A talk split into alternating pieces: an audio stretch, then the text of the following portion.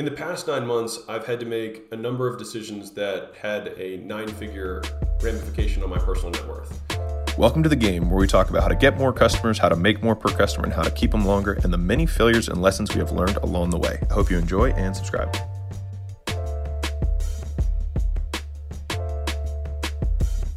In the past 9 months, I've had to make a number of decisions that had a nine-figure ramification on my personal net worth. And what I want to walk you through is the actual decision-making framework or process that I use to create those. And so if you're new to the channel, my name is Alex Hormozi. I own acquisition.com. It's a portfolio of companies that does about $85 million a year, and I have nothing to sell you.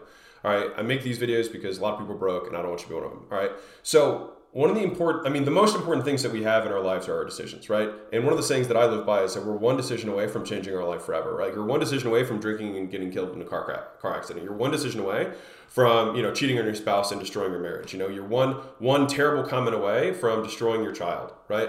And you're also one decision away from destroying your business if you so chose. So decisions are the wellspring of life, or at least the train track splits of where we're going to end up, all right? And so learning to make the decisions is an important concept, but believe it or not, for this video, what I want to focus on is actually the environment under which to make the decision.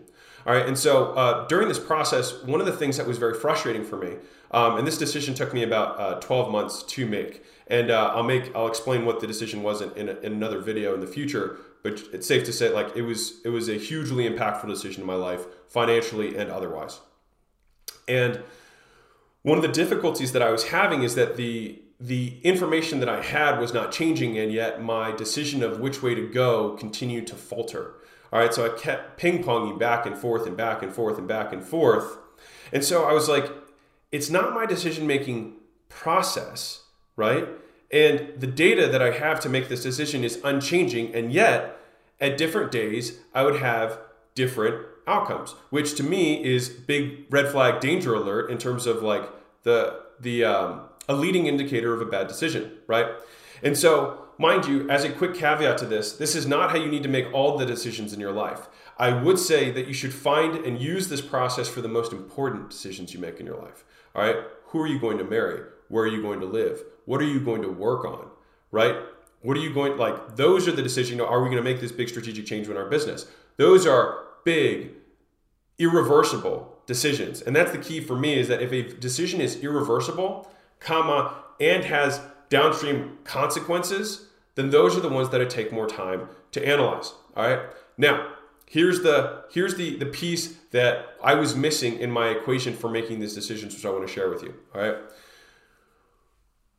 One of the key pieces of how we decide is the brain chemistry that is going on. So whether you have lots of dopamine, lots of serotonin that are circling around in your brain will ultimately affect how you make decisions. Believe it or not, we are 100% emotional decision makers. The thing is what we want to do is control the extent to which the emotions control our decisions. All right, that's the key point here. If you don't acknowledge that emotions weigh into all of your decisions, even your quote rational ones, you are lost.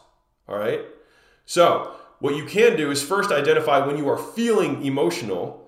And a lot of guys feel like this is like a foo-foo term. If you're angry, it's emotional. If you're insecure, that's emotional. Like, there are other emotions besides being a pansy, right? If you have emotions, I have emotions right now, right? Which, for whatever reason, anyways, back to the point, is that if you have emotions, it decreases the speed with which you make decisions. And mistakes love a rushed decision. You can say it with me. Mistakes love a rushed decision. It's one of the credos that Layla and I live by. All right.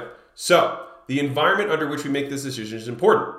Now, we have to acknowledge the biases that we have. Here's where emotions get even worse. You have two biases that you have to fight against.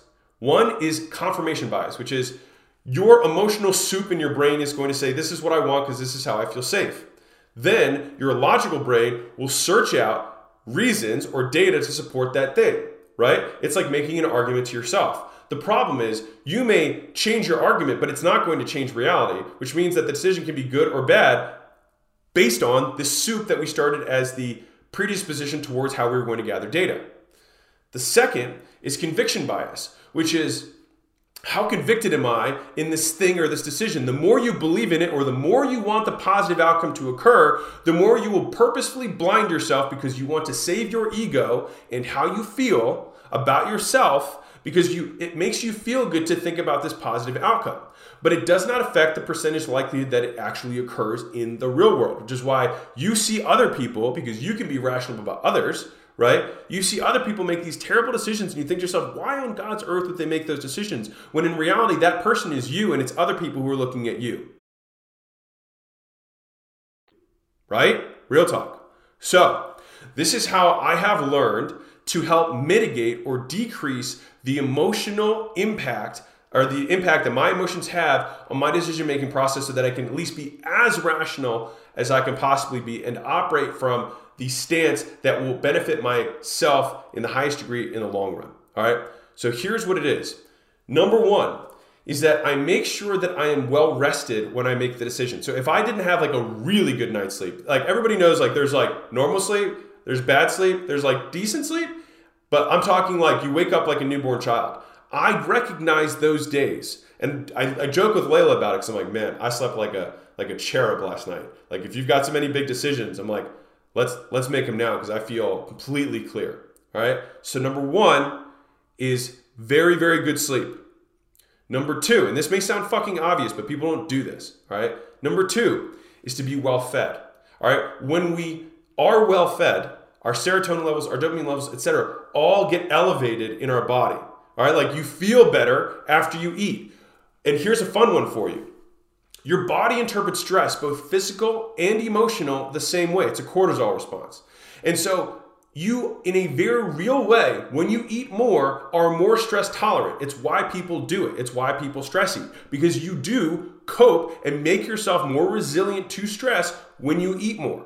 So I'm not saying you do this all the time, but if you're going to make a big decision, you want to make sure that you are well fed and well rested.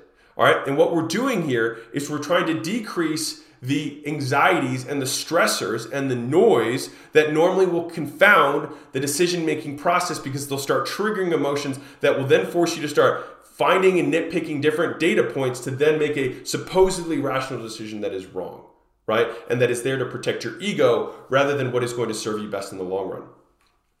And the third piece of the environment that I try and create is, if I can, I try and get space away from the day-to-day activities that I have. So be that a vacation or literally just removing yourself from the normal space where you operate. And because those spaces have anchors in your mind that you have made decisions in the past, you have emotional occurrences that have happened in the room or at the desk that you work at, right? And so you have these anchorings that are around you, and you want to remove yourself from those things so that you can have as few outside influences on the decision as you possibly can. All right. Now, here's the trick, is that once you create this environment, right, you want to make the decision from a place of needing nothing. And so the definition of abundance is having everything you need, which the corollary, the reverse of that, is to need nothing else, is to have enough. And so when you have enough, you will not need this decision to get you anything at all. And so the key to make as rational of a decision as you possibly can is to not care about the outcome either way, and to realize that you already have everything you need or want. Key point. And so if you have everything you want, and you're well-rested, and you're well-fed, and you're surrounded by the people that you love, and you realize the things that are important in life, right? All of a sudden, it will help you appropriately weigh the decision that you were trying to make. And so I don't know if anyone here who is listening to this has an important decision that they must make, but these are the four steps. Number one, rest. Number two, eat. Number three, separate. Number four, operate from a place of needing nothing. And when you have those four frames that are stacked on top of each other, they can disinhibit to a great degree the extent to which your emotions will influence your decisions. They still will, but ideally, secondarily so, or at a lower percentage of influence. And so it gives us just enough room to peek our heads again above our emotional cloud and make a decision that's truly rational. And when we make more rational decisions, we live a much easier life. All right, and I'll say that firsthand. A lot of the decisions I made in my past that were based on emotions ended up really biting me in the ass, especially when I had lots of emotions and I acted really quickly in large ways against irreversible decisions. Great recipe for a terrible life. And so the opposite of that, if we're trying to use Charlie Munger's inversion process, is how would I make a terrible decision? I wouldn't be well-rested. I'd be hungry. I would be rushed, right? I'd be anchored around all the things that stress me out. And I would make sure that I was operating from a place of having to have the thing. And so we look at those things and we reverse them all to stack in our favor so that we can have the best possible decision. And so, Mosey Nation, I love you all. Keep being awesome, and I'll see you guys in the next video. Bye.